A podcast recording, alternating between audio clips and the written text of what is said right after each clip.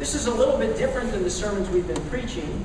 If you remember, we've been going through the Sermon on the Mount, and uh, we're almost done with that, and yet I am switching off here to Jeremiah 29 1. In a little bit, I will tell you why. So, this is the text of the letter. Uh, a little background here. The Israelites, because of their disobedience, have been exiled uh, into the land of Babylon and are wondering what has happened and what are we to do in this land that you have brought us.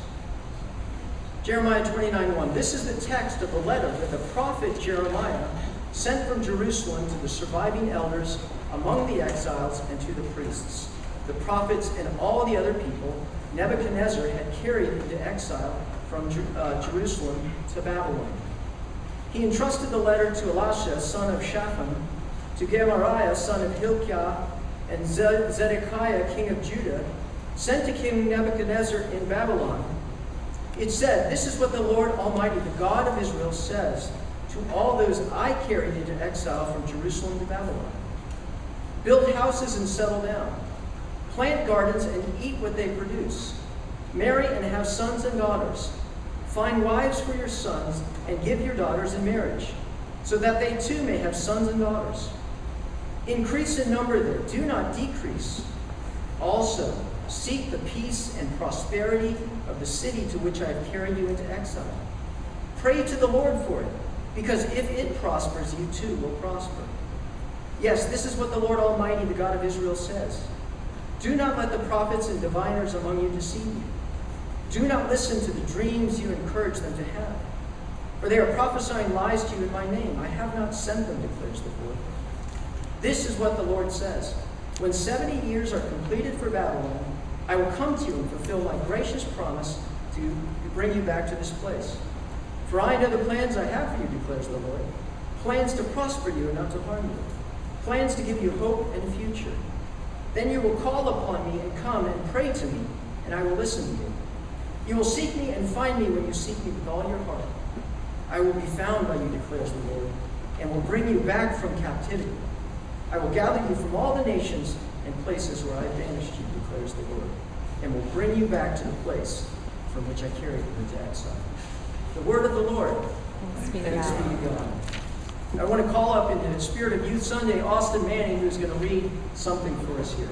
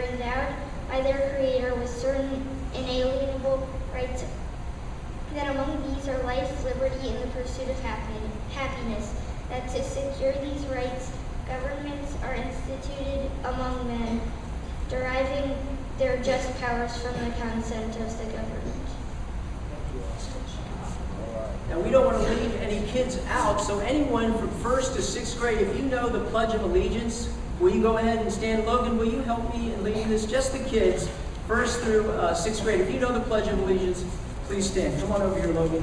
Whoops, sorry, you can lead them.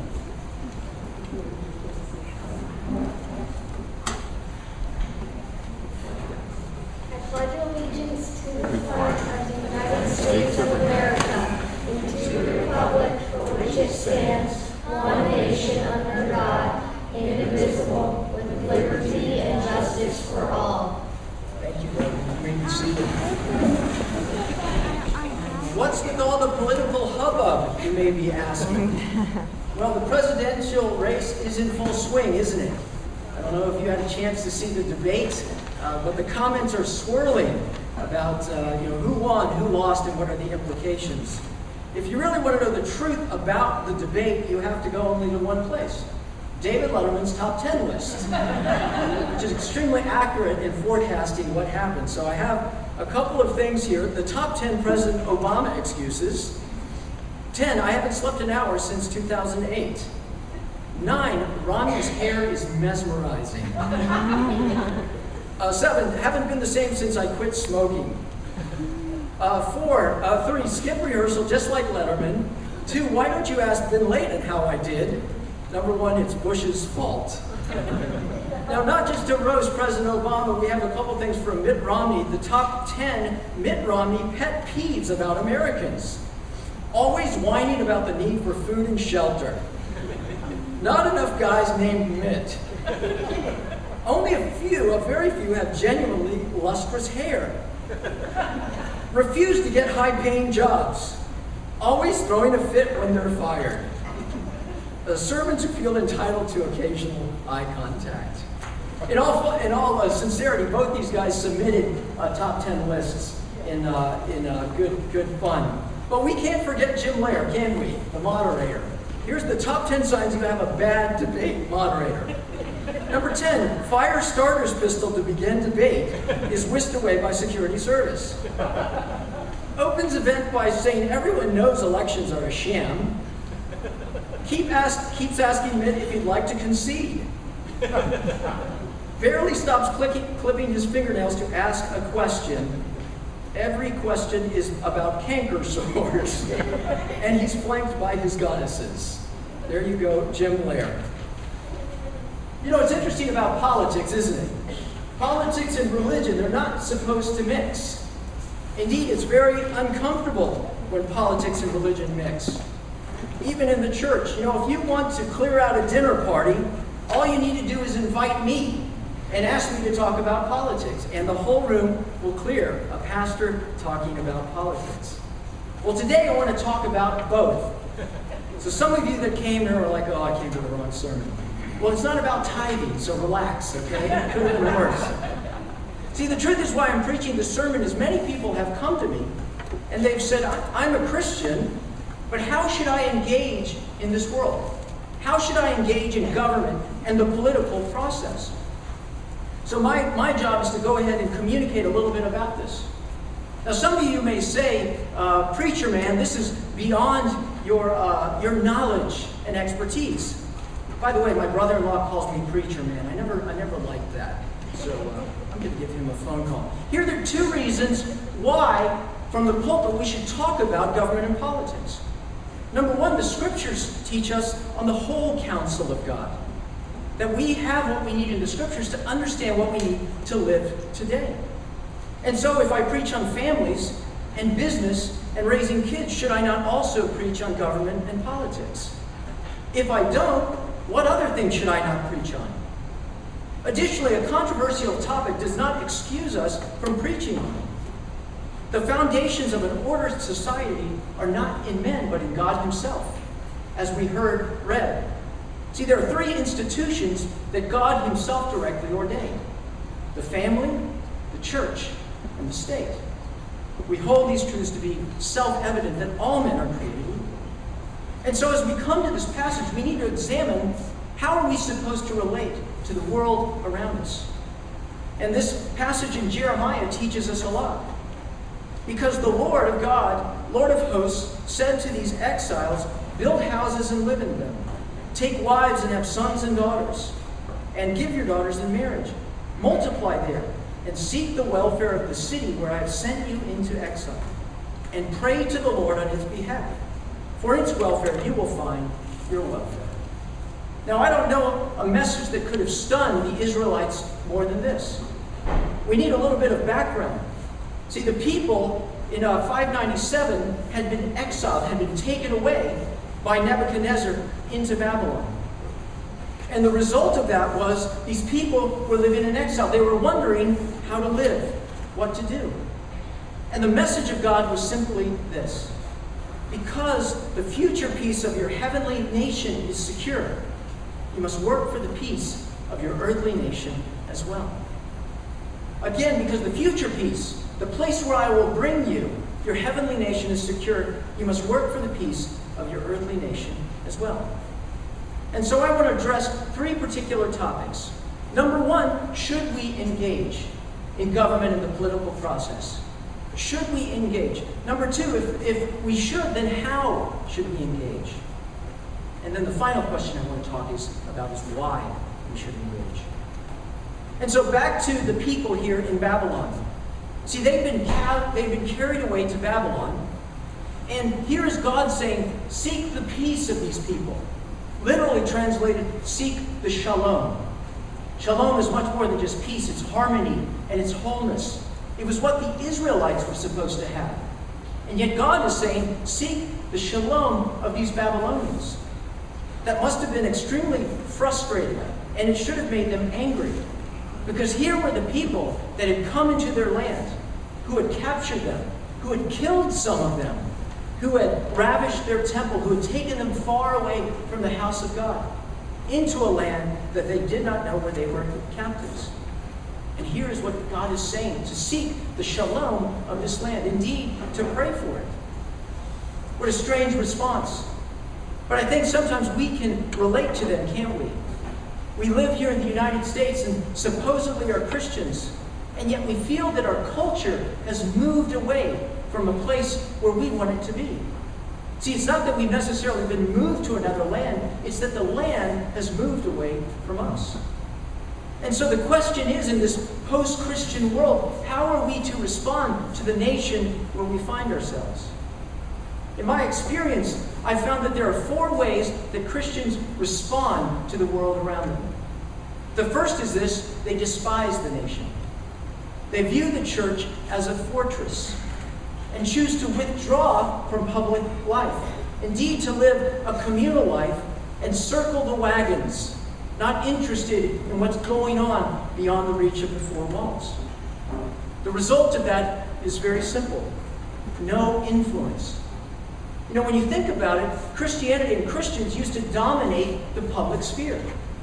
Whether it was great scientists like Nicholas Copernicus, or Sir Francis Bacon, or Johann Kepler, great scientists who dedicated their, uh, their discoveries to God. Johannes Gutenberg, who revolutionized the press and gave glory to God. Bach, who had nearly three fourths of his a thousand compositions were written for use as worship. They called him the fifth evangelist. What about Lincoln and Washington and Adams and Henry and great writers like T.S. Eliot, who used to dominate the public sphere? And yet, where are they today? The church as a fortress. Well, the other thing that the church can become is not a fortress, but rather a mirror. See, the difference between withdrawing is the other place, to go forward and to become the nation. See, God said to these people, You're going to be here for a while. So settle down and marry your, your sons and your daughters. But He didn't say intermarry. He didn't say lose your identity and your religion. What He said is remain separate in the way that you live your life and yet engage and seek the shalom of the people that you are among. See, the reason that God said this was he knew how things were going to end up. Uh, in Jeremiah 29:10, at the bottom of your passage, you will see this. For thus says the Lord, when 70 years are completed for Babylon, I will visit you and I will fulfill to you my promise and bring you back to this place. See, God was saying to these people, this is not your home, but you are going to be here for a while. See, the Israelites have this tendency to think that we are the people of God and everyone else is not. But as we look at the passage, as we look at the Bible, we see God's promises to Abraham that through the seed of Abraham, his offspring, all nations would be blessed.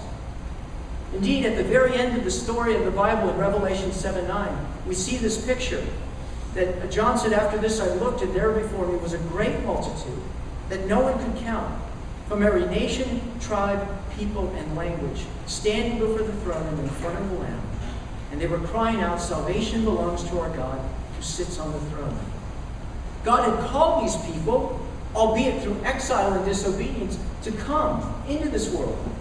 But they were tempted to treat it as a fortress or they were tempted to treat the world as a mirror. In fact, history shows when the, those 70 years were finished, many Israelites uh, uh, decided not to go back because they were comfortable where they were. They had intermarried, they had lost the people they were meant to be. But there's another tendency not to treat the church as a fortress or as a mirror, but as a space capsule. We're just passing through. We know that things are going to change for the better, and so we will not seek to impact the nation, rather, we'll use it. We'll keep our heads down. We'll run a covert Christianity operation, if you will, biding our time below the surface. But the place that God is calling the Israelites to and calling the church is simply this to love the nation, to be leaven in the dough, to spread into the world, and to affect it for the cause of Christ, to seek the shalom of society. And that call is no different for them than it is for me. Some of you have heard of the story of Dietrich Bonhoeffer in Germany, in Nazi Germany. Bonhoeffer was a clergyman who was appalled at what the Nazis were doing. And he laid out an understanding of how the church must behave with regard to the state. He said that first, the church must question the state.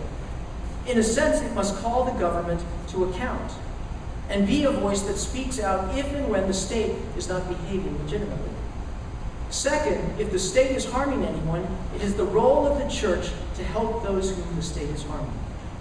And third, and most radically, if the state is behaving wrongly, it is the role of the church to directly oppose the state. That really shook up the Germans. But Bonhoeffer said, I'm a Christian first and a German second. And Bonhoeffer saw that to the Nazis, who were social Darwinists, that human life was not sacred. You see, to the Nazis, a German Jew was no longer a human being in any way, and thus not not uh, free to have rights and privileges. A mentally or physically handicapped person was disposable. Jewish babies could not be uh, could be legally aborted, but German babies could not. The truth of the matter is, as the Nazi iron fist came down upon the church, many church leaders capitulated and decided to put their head down as these atrocities continued. Not Bonhoeffer. He took to the street and the seminary and the pulpit exposing the lies of the Nazis. See, Bonhoeffer had a choice, and he rallied the church, and the result of that was his death.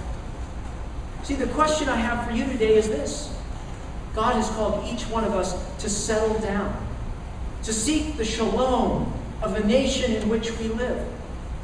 So, what is your attitude? Do you despise the nation? Do you withdraw from it and erect barriers, not wanting to be a part of what's going on out there? Or maybe are you being absorbed by the nation? That if someone looks at your life, they see no difference between the church and the world. That indeed, they cannot tell that you are a Christian at all. Maybe you're running a covert operation. Sunday is where I come to get my fix, and the rest of the time, Just keeping my head down, passing through.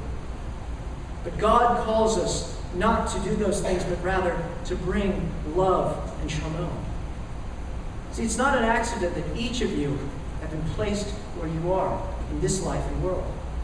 And so we must get comfortable, but not too comfortable, for we have work to do. This brings me to my second point. If we must engage, the question is where should we engage? There really are two places where we should engage. The first I call micro engagement. This is us engaging with our neighbors, the person in the cubicle across the way, the person we work out with, showing the shalom, the love of Christ, to everyone and anyone. But we must also affect things on the macro level. See, we must engage on the local and national state level as well. See, we need to understand the role of government in the world. It is well known when God said to have dominion over the earth, to be fruitful and multiply. What he was saying to man and woman was to go and build a civilization using all of your gifts in the technology, in the arts, in the sciences to bring glory to me. See, it's no surprise that the beginning of mankind was in the garden, but the end of mankind is in the city. And so this is part of what it means to have government. Indeed, the word government, gubernare, whatever that means in Latin, means to steer, to help set a course. And so government's responsibility is to set the course of people into the direction it must go. Now, some of us would say, wait a second, Carlos. We're fallen people. Sin has come into the world. Now, there is no use for government. But the truth of the matter is, there's still benefits for government. First of all, God gives a common grace in government that helps to restrain evil and have order in the world, order in the nation. Without it, there'd be anarchy. There are blessings of government, even a fallen one, in that their opportunity to pool together resources, to provide for the common defense, to promote the general welfare of people. Additionally, the leaders that have been placed in power have been placed in power by God, even wicked leaders. Romans 13:1 Let every person be subject to the governing authorities. For there is no authority except from God, and those that exist have been instituted by God. Therefore, whoever resists the authorities resist what God has appointed, and those who resist will incur judgment. Now, Bonhoeffer would have some questions with that. And there's no time for me to go into all of those things at this point. That's for another sermon. But the point is that government is steering in its own way. But Jesus Christ has come to move government, to move people, to start moving in the right direction. See, Jesus Christ came to redeem the world, but not from the outside in, rather from the inside out. Interesting how Jesus came, isn't it? Not as a king, not as a great procurator, but as a simple carpenter. But Jesus, by his life and his ministry, transformed the heart of people. And the natural extension of a heart that's transformed should move into the family, should move into the city, should move into the country, uh, culture, should move into the society, should move into the government. See, Jesus gives us who are Christians new commands to live by to love your neighbor as yourself, to go and make disciples of all nations.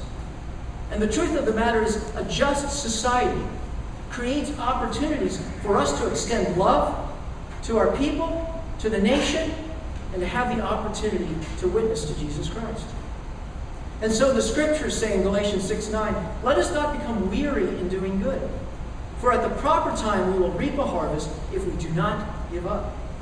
Therefore, as we have opportunity, let us do good to all people, especially to those who belong to the family of believers. You know, why is this so difficult in America? You know, it's not like we're Babylon.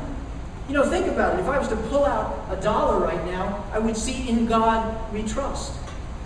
We just read the preamble to the Declaration of Independence, and we read the Pledge of Allegiance. All of them making reference to God, the God we trust. Indeed, the very foundations of our freedoms are based not on the state, but on God. Because if they're based on the state, the state can take it away. See, the U.S. was an incredible experiment. There's been none like it in the civilized world. See, the genius of the founders was not in fomenting revolution. Plenty of people have done that. The genius of the founders was in their ability to sustain freedom. See, they understood three things that they had to win their freedom, which our people on the battlefield did. They needed to order our freedom, which was done through the Constitution, but they needed something to sustain our freedom. See, the truth of the matter is, as James Madison said, liberty may be endangered by the abuses of liberty as well as the abuses of power. See, when one comes to power, there is that sense of entitlement, justifying whatever life choices. Whoever is in power controls the state. The French Revolution was the greatest picture of this, wasn't it? Seeking to have freedom for the state, and yet when they were in power, the guillotine began. See, unbridled license, license undermines liberty. And so there was a proper place for the Constitution. The, the founders said that though the Constitution's barriers against the abuse of power are indispensable, they were only parchment barriers, and therefore could never be more than part of the answer. They were never the sole bulwark. In fact, the American founders, as Joseph de Maistre said, these people were not poor men who imagined that nations can be constituted with ink. Without strong ethics to support them, the best laws and the strongest institutions would only be ropes of sand. The founders knew one thing that the way to sustain freedom was virtue. The only thing to counter avarice and greed and destruction was virtue. They knew the people needed more than just a document. John Adams put it this way Avarice, ambition, revenge, or gallantry would break the strongest cords of our Constitution as a whale goes through a net. Our Constitution was made only for a moral and religious people. And so our founders came up with a, a genius of structure that would allow us to have virtue to sustain our freedom. Some people call it the Golden Triangle. It was simply this that freedom requires virtue, and virtue requires faith, and faith requires freedom. See, they understood that freedom requires virtue. Virtues must be in the heart and soul of people. Virtues cannot be forced, but they are required. And so, virtue, living like this in such a way, uh, requires faith. All of the founders, be them deists or Christians, by the way, the vast majority of them were Christians, understood the need for transcendent principles, moral standards which the people could look to to understand what was right and wrong, what was good and bad. If you look upon the founding of our country, Christianity and the scriptures were the blueprints upon which our nation was built. But you see, faith requires freedom to choose faith. That's why the First Amendment was the capstone of the Constitution. Because you can't compel someone to have faith. You must only provide the means to promote it. We were built on uh, Christian principles, but we were not meant to be a Christian nation in the sense of a theocratic nation. Rather, to have freedom to choose faith, which would lead to virtue. This is what they call the democratic gamble. The best, most true, most human, most just, most liberating, most beautiful views must prevail in open debate in generation after generation. If they do not, the American experiment will fail in the end, especially if there's no agreement as to whether there's any such thing as truth underlying debates. So, how are we doing? As we witness our country, we see a nation that is not exploding, but imploding. A nation that quibbles over paper, something called the Constitution, because it is the only foundation that we have. How will we seek the welfare of a country that has lost its way? There was a man once who lived a life of privilege. He was the son of wealthy shipping merchants, and in his childhood, he was able to have all of the blessings of a great education and experiences. When his father died, he inherited an enormous inheritance and spent his time as a profligate in the card, at the card houses and in the dance halls. Indeed, he used his money to purchase a seat in the House of Commons. But when William Wilberforce encountered Jesus Christ and was converted to faith, he reflected gravely on his life and the place where his nation was. And he began to see his life's purpose. My walk is a public one, he wrote in his diary. My business is in the world, and I must mix in the assemblies of men or quit the post to which Providence seems to have assigned me. He became absorbed with the issue of slavery, so enormous, so dreadful, so irremediable did the trade's wickedness appear that my own mind was completely made up for abolition. Let the consequences be what they would, from this time I will not rest until I effected its abolition. In the beginning, his anti slavery bill was defeated by a landslide. When they saw that Wilberforce would not give up, pro slavery forces targeted him, vilified him, did everything they could. The opposition was so fierce that friends of Wilberforce feared for his life. But Wilberforce, after 26 years, after his health suffering, after being in bed at weeks of a time, got a chance to hear the abolishment of the slave trade in the British Empire. But he didn't stop there. He continued to push on to make sure that the provisions were enforced. And right before the end of his life, he saw that slavery itself was abolished. See, Wilberforce was the son of privilege, and yet he so identified with the plight of the downtrodden slave that he gave his life in the pursuit of their freedom. That's why Great Britain called him the conscience of a great nation. See, when Wilberforce entered Parliament, there were only three believers who were Christians. All the other Christians looked down upon politics and government. When William Wilberforce left Parliament, there were 200 Christians there. Can one person change a world? See, the problem with America is simply this without virtue, we cannot sustain freedom. And without faith, we cannot sustain virtue. And so it is our responsibility, as it was for the Israelites in Babylon, to be the conscience in a land that has lost its way. We must do this not only privately, but publicly. We must engage in government and society and politics. When you think about it, look at how much a hand that Christians have had in shaping the consciences of nations. In AD 374, Christian influence in the Roman government was responsible for outlawing infanticide, child abandonment, child abandonment, and abortion. It was responsible for outlawing gladiator games in 404.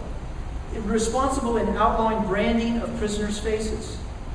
It was responsible for stopping the practice of human sacrifice among the Irish, the Prussians, and the Lithuanians.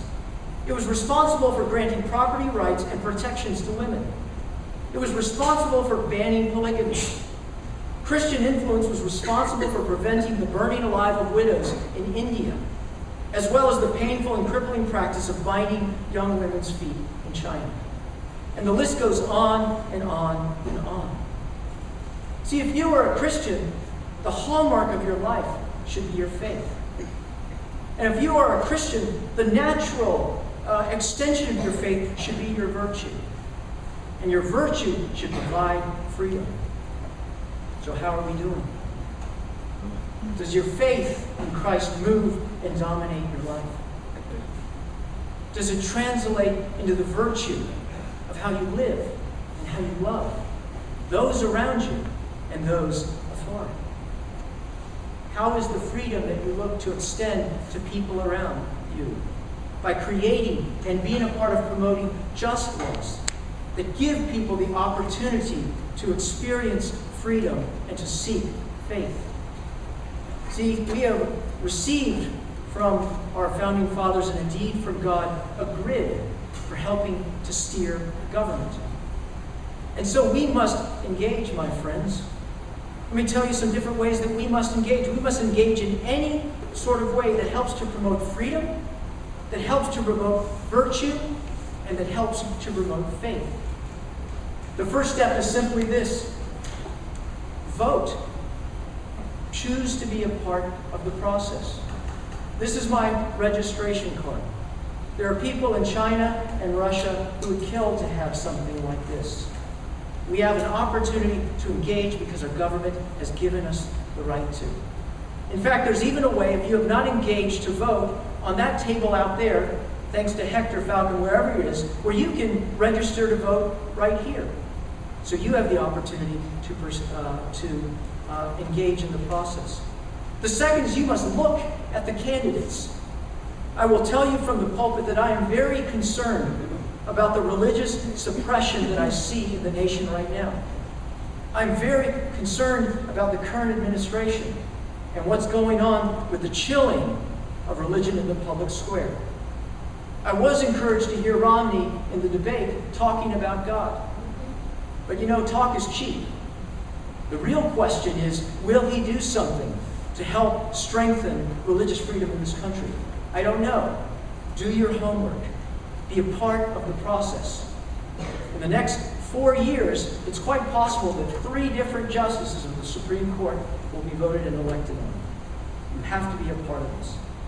Secondly, I'm concerned that if we are Christians, we must be a part of the conscience of our nation. The practice of abortion is every bit as bad as the calumny of slavery.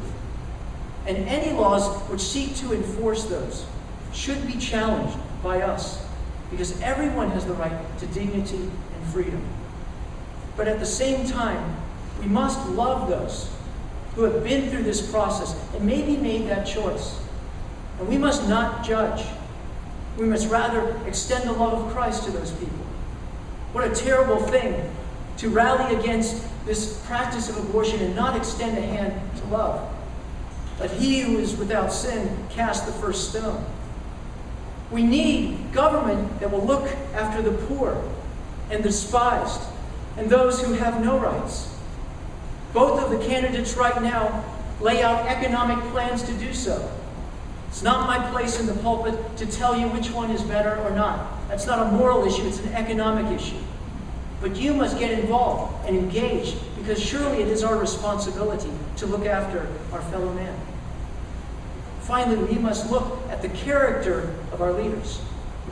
Our country says that character does not matter. We know that that's not true. See, the truth of the matter is we don't know what's going to happen in the next four years. There are going to be circumstances that are come up that cannot be foreseen. And we need a person of character. Can God work through the wicked? Absolutely. But it's better to have a man who has character. This leads me to my final point, which is this. As you hear all of these things, me talking about our responsibilities and our rights, it can feel overwhelming. How can I do anything? What can I do to change the world? I'm only one person, one woman, or one man. The reason we as Christians can engage in this debate can be a part of the process is because we have one who fo- we follow who did not neglect to do so himself. Jesus Christ, our Lord, was not content with the imploding of our world. And so Jesus Christ entered as a man to fight against the spiritual tyranny of the souls of man. Jesus Christ entered the world of his enemies and had the courage to stand, had the courage and ability to give us freedom, to show us virtue, and to give us the gift of faith, even when we did not have it. See, it was Satan who tried to suppress him by tempting him to give up his virtue, and yet Christ continued. It was the government that sought to suppress him with an unjust trial and mockery on the cross. And yet Jesus Christ continued on. And so Jesus Christ became the conscience a world that had him. He gives us a new heart if we follow him. And he gives us freedom and faith and virtue. The opportunity for a new life, a new love, and a new identity, and a new destiny. The place that he will surely bring us after our time of captivity. But God has also given each one of us in this church a current assignment. You are here. Build houses. Settle down. Give your children in marriage to one another. Seek the shalom of this place. For in the shalom of this place, you will experience the shalom as well. The fuel of engagement that we have, people of the church, is the gospel. So let the gospel challenge you. Let the gospel propel you. The love of Christ, his example, and his power through the Holy Spirit in the political realm. Some of you, God is calling to get involved with politics and leadership. Maybe some of you young people. I encourage you, don't just come to the pulpit to be a faithful Christian. Go into public service. God has called each of you to its only place. The church must be the conscience of America, and we must practice what we preach. Because the future peace of our heavenly nation is secure. Let us then work for the peace of our heavenly, and of our earthly nation as well. Let us pray. Lord, we thank you for you who freed us from spiritual tyranny, who did not withdraw from the world, who did not become like the world, but who loved the world so much that he gave up his life, that whoever believes in him shall not perish and have eternal life. Lord, I pray for those in our congregation right now who have not experienced the freedom of having a father like you and a redeemer like your son, Jesus Christ, that they would give their lives and their faith in you. Lord, help us to be a church, both locally and nationally, who does not shrink from our responsibilities to love our neighbor as ourselves. Rather, let us, like the founding fathers, encourage freedom and faith and live lives of virtue, that they may see our lives and give praise to our Father in heaven. All of this we pray in Christ's name. Amen.